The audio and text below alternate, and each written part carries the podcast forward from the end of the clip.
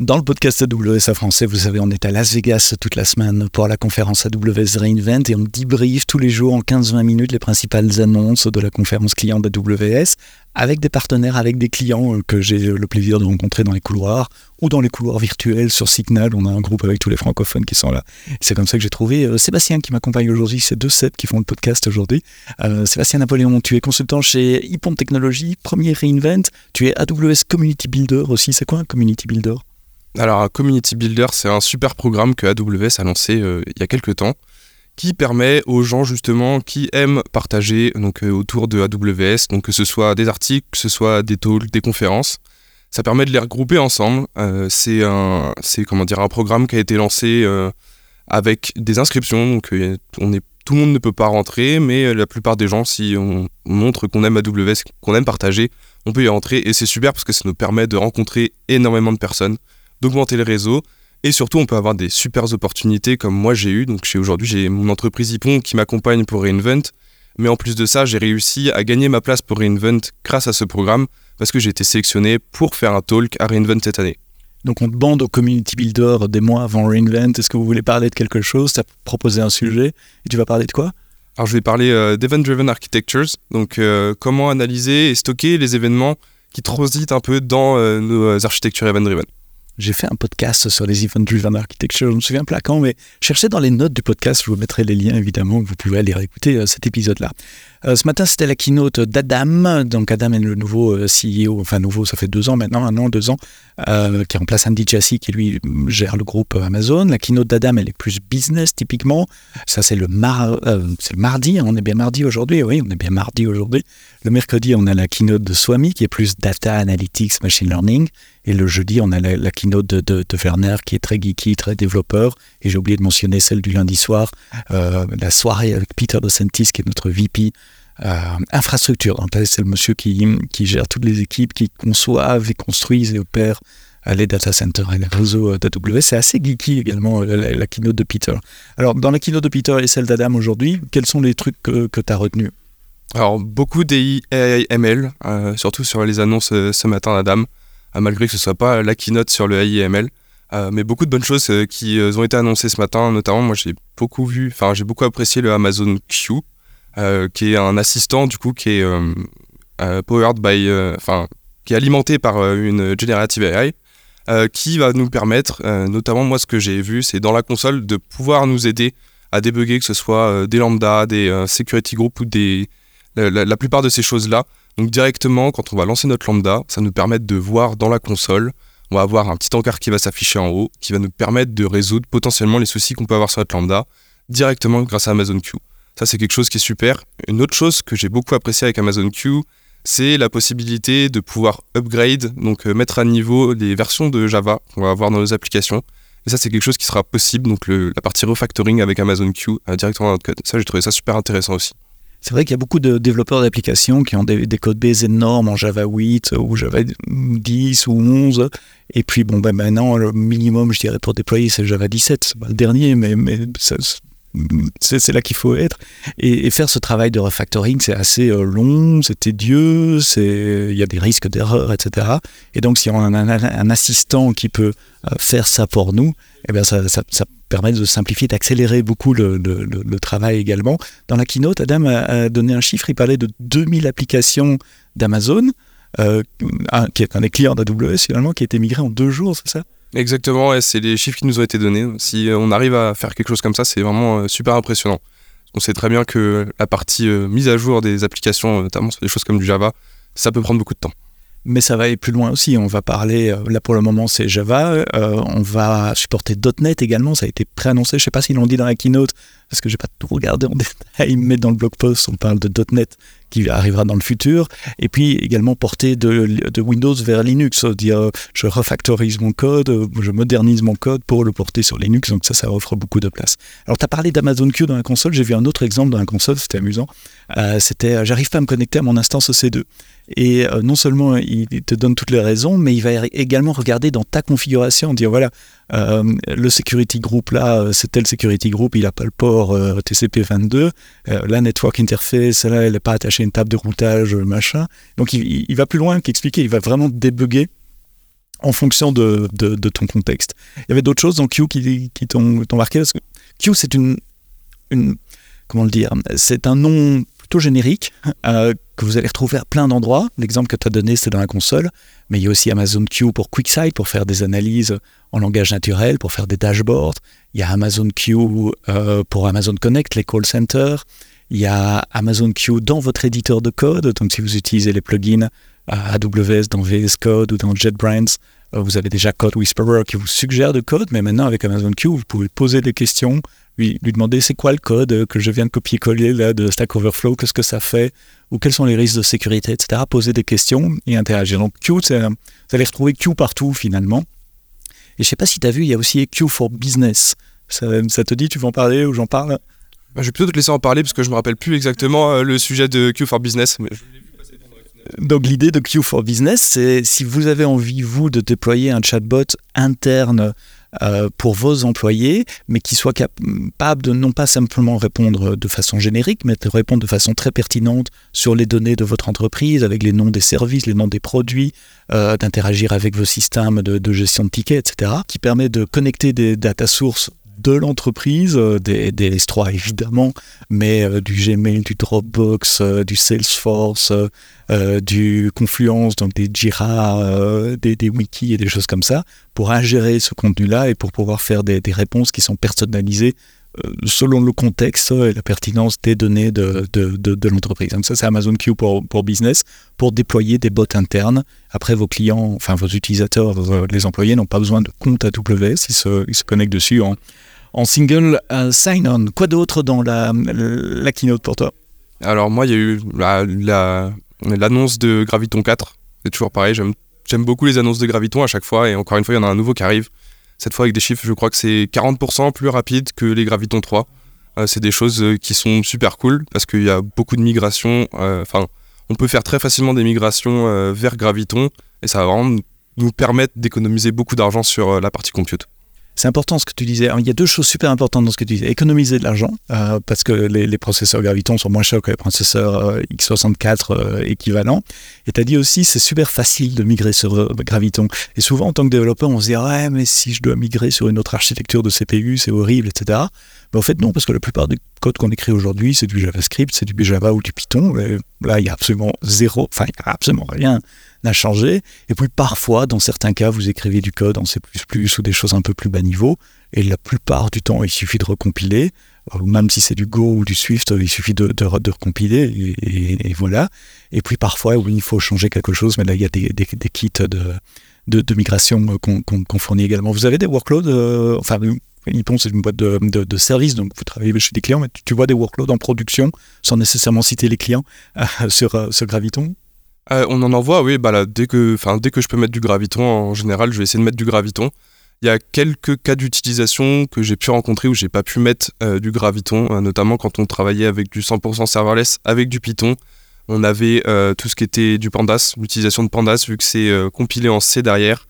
C'était pas encore sorti, c'était il y a déjà un ou deux ans, mais ils n'avaient pas encore sorti la version compilée qui passerait sur de l'ARM. On était en attente pour ça, mais c'était les seuls cas où je n'ai pas pu le faire. Oui, c'est un bon point. Ça, c'est quand tu utilises des librairies qui sont elles-mêmes euh, en binaire et qui sont compilées et que tu n'as pas le contrôle sur, euh, sur ces librairies. Je parlais avec un client, euh, bah, d'ailleurs, c'est dans un épisode de podcast où je peux citer le nom du client, c'est Bedrock à Lyon, qui, a déployé des, des clusters d'analytics d'Intel, enfin pardon, de, de, x64, je ne suis pas certain que ce soit Intel, mais de x64 vers Graviton, juste en changeant une ligne dans leur CloudFormation et redéployer et, voilà, et la différence de coût est, énorme. Parce que ça, c'est l'autre euh, euh, manière de consommer du graviton, c'est dans les services managés d'AWS. On peut faire du graviton sur Lambda, du graviton sur... Euh, enfin des tas de services sur, sur, sur, RDS également et sur d'autres services managés. C'est une instance. Hein. Aujourd'hui, c'est pas plein d'instances. Ouais, c'est ça exactement. Ils ont annoncé en preview une seule instance. R7 ou R8 de nom, ça commençait par R8. Euh, et avec euh, tout un tas d'autres instances qui allaient arriver dans le futur euh, sur du Graviton 4. Pour reconnaître les instances Graviton, vous regardez dans le nom de l'instance. Donc R, c'est je, réexplique toujours, désolé si vous connaissez déjà ça, mais R, c'est le type d'instance. Donc R comme RAM, c'est les instances avec beaucoup de mémoire. C, c'est compute. puis il y en a d'autres. Puis il y a la génération, c'est un numéro de version. Donc là, on arrive à 8. puis il y a les caractéristiques derrière. Quand il y a un petit G, c'est Graviton. Il y a du T 3G, il y a du CG, il y a du RG et du MG également. On a parlé de Q, on a parlé de Graviton. What's next? Alors la première annonce qui avait été faite, c'est le S3 Express One Zone. Et là, je pense à mes euh, amis de Hippon qui font de la data. Chez la data et du ML, chez qui je pense que ça va beaucoup aider. Donc euh, pouvoir avoir, je crois, c'est single digit millisecond latency qui a été annoncé. Donc euh, vraiment quelque chose qui pourrait être très utile pour le high computing, enfin tout ce qui est le computing, high performance computing, avec notamment tout ce qui est la partie AIML pour pouvoir entraîner des modèles de données, des choses comme ça. Je pense que c'est quelque chose qui peut être super cool. Et c'est la première fois sur S3 qu'on a la possibilité de choisir notre availability zone directement aussi. Ça, c'était rigolo. Oui, c'est une nouvelle classe de stockage pour euh, Amazon S3 où vous pouvez, euh, quand vous choisissez cette classe de stockage-là, vous choisissez une availability zone, comme tu l'as dit, et toutes vos données seront dans cette zone de disponibilité-là. Ce qui est un peu contraire à la philosophie d'S3 où automatiquement il y a de la réplication sur plusieurs zones de disponibilité, historiquement depuis 17 ans que, S3 existe. Mais il y a beaucoup de clients qui nous ont dit ouais, mais euh, si j'ai un, cluster euh, qui a besoin de manipuler beaucoup de données, le fait de ne pas savoir exactement d'où vient la donnée, de quelle availability zone, ça rajoute quelques millisecondes de latence pour accéder aux données et ça ne convient pas à certains types de workloads. Et tu, les as cités, hein, l'entraînement euh, de, machine learning, l'analytique sur des gros volumes de données. Donc là, le fait de savoir que toutes vos données seront sur une seule availability zone, évidemment, ça diminue la durabilité de vos données. Si jamais il y a un accident, on peut perdre des données. Donc, ce sont des données qui doivent être répliquées, qui viennent d'ailleurs ou qui sont recréables, qu'on peut recréer. Vous diminuez la durabilité des données, mais vous augmentez la performance. Et c'est ça l'unique euh, euh, selling point ou avantage de cette nouvelle euh, classe de stockage, c'est diminuer la latence pour accéder à ces données. Tu me rappelles comment ça s'appelle? S3 One Zone Express ou Express One Zone? One Zone, il me semble, oui, c'est ça. Express One Zone, on, doit, on doit s'habituer nous aussi. S3 Express One Zone, on doit aussi euh, s'habituer au nouveau nom des services. Est-ce qu'il y a des choses chez Peter DeSantis hier soir que, que tu as pu regarder? Alors, euh, ouais, il y avait l'annonce de Aurora Limitless que j'ai beaucoup aimé. J'ai pas de workflow en tête sur lesquels euh, on pourrait mettre ça parce que je pense qu'il faut quand même des grosses architectures derrière. Mais c'est quelque chose qui, je pense, pourrait être super utile si justement on utilise énormément Aurora. Oui, c'est deux annonces en matière de serverless. Hein. Il y en a une sur Elastic Cache rapidement. Euh, il va y avoir de l'Elastic Cache serverless maintenant, à la fois sur Redis, à la fois même cache. Et puis celle que tu mentionnes, c'est Aurora Limitless. Donc c'est pour Aurora Serverless. Donc Aurora, c'est un système de, gestion de base de données euh, compatible MySQL ou Postgres entièrement managé. Et le fait qu'il soit limitless, c'est le fait de pouvoir le, scaler et donc de faire du sharding. C'est une de, mes questions d'interview préférées quand je fais des interviews de candidats chez AWS. expliquez-moi les différentes manières pour euh, scaler des bases de données relationnelles. Évidemment, il y a le scaling euh, vertical, euh, mettre plus de CPU, plus de mémoire, mais on arrive à des limites. il y a le scaling horizontale, dire je me rajoute des read replicas de plus en plus, qui convient bien à certaines applications qui lisent beaucoup et qui n'écrivent pas beaucoup. Si on a des applications qui écrivent beaucoup, ça devient plus compliqué. Et un des moyens, c'est de faire du sharding. Du sharding, c'est dire, par exemple, il y, a, deux manières de faire du sharding. Soit de dire euh, tous mes clients, ils sont dans, le cluster 1, tous mes produits, ils sont dans le cluster 2, etc. Ou alors même de couper des tables, dire ma, table client est tellement grande que tous les clients de A à B, ils sont sur la database 1, de C à D, qui dans la première lettre euh, commence par CAD sur la base. Mais ça, ça pose des problèmes aussi. donc, ce que va faire euh, Aurora Serverless Unlimited, c'est faire le sharding pour vous automatiquement. Parce que gérer du sharding au niveau application, c'est compliqué. Donc il y a, un endpoint euh, qui restera stable. Vous n'avez pas à savoir que votre table est partagée. Euh, il y a un routeur de requête, donc euh, un espèce d'index qui va dire ah oui c'est un client dont la première lettre du nom commence par A, donc ça va sur le shard 1, qui va router les requêtes vers le bon shard, de manière à ce que le sharding soit tout à fait transparent pour vos applications. Et puis c'est en multi-read aussi, en multi-write également, donc il faut synchroniser extrêmement précisément les modifications, donc il y a besoin d'un time server extrêmement précis. Et là, on a fait l'annonce avant Reinvent la semaine passée d'un time server à la microseconde près et qui est utilisé également pour, euh, pour euh, euh, serverless. Comme tu dis, il faut déjà des grosses bases de données, hein, je crois, pour, pour, dépasser les capacités d'Aurora normales pour aller en, unlimited. D'autres choses? Je pense que pour finir, il y avait la partie Redshift que j'ai trouvé super intéressante, le Redshift serverless avec l'optimisation des requêtes qui pouvaient arriver pour pouvoir envoyer d'un côté certaines requêtes et de l'autre certaines en fonction de la taille des requêtes pour ne pas trop influer sur si justement ils avaient fait la comparaison entre on a une personne qui envoie une énorme requête sur notre cluster et qui va le mettre un peu sous l'eau pendant longtemps parce que cette requête est immense et du coup on a les autres qui sont derrière dans la queue qui attendent. Euh, ils ont sorti ça donc à base d'intelligence artificielle aussi, il me semble. Ça va pouvoir analyser directement euh, vos euh, queries dans Redshift et les balancer dans un cluster ou l'autre en fonction de ce que va faire cette query, si elle est plus grosse ou plus petite.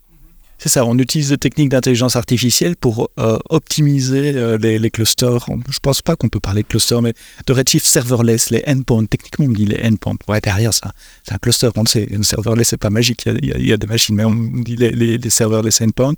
Et donc, il, s'inspire, enfin oui, il se, se, nourrit de toutes sortes de données, la fréquence des queries, la complexité des queries, le temps que ça prend pour les exécuter, la répartition des données, etc., pour euh, dynamiquement reconfigurer votre cluster, mais également changer le data schema. Euh, par exemple, il peut créer des materialized views, donc des, tables basées sur des views euh, à la volée et les détruire à la volée. Il peut déclencher des vacuums de tables, vous savez, des vacuums de tables en, deux mots, c'est une espèce de, compression de toutes les données euh, de la table, de manière à exécuter vos queries de façon plus rapide. C'est juste un flag à activer, on-off. vous choisissez si vous l'activez ou pas. C'est dans Redshift et Redshift euh, serverless. D'autres choses? Ah, je pense que le, tour est fait. On a déjà pas mal d'annonces euh, qui ont été faites. Maintenant, euh, la suite va arriver avec les prochaines keynotes. Donc, je crois qu'il y en a une demain matin et encore une après, le matin d'après. Et il y aura encore des épisodes de récap du podcast. J'aurai deux invités normalement pour parler de la partie data, analytics et machine learning dans l'épisode de, mercredi. J'aurai un invité jeudi et puis il y aura le dernier euh, vendredi où on parlera de, de quelques annonces euh, plic-ploc euh, réparties sur la semaine. Mais quelque chose me dit qu'il y aura du, du Q aussi, de l'Amazon Q. Euh, Sébastien, Sébastien Napoléon de Hippon Technologies, merci euh, d'être venu passer une demi-heure euh, avec nous pour enregistrer le podcast AWS en français. Merci à vous de l'avoir écouté. Abonnez-vous, comme ça vous recevez les épisodes automatiquement dans vos applications tous les jours cette semaine et toutes les semaines normalement. Rendez-vous demain pour un nouvel épisode du podcast AWS en français. D'ici là, quoi que vous codiez, codez-le bien.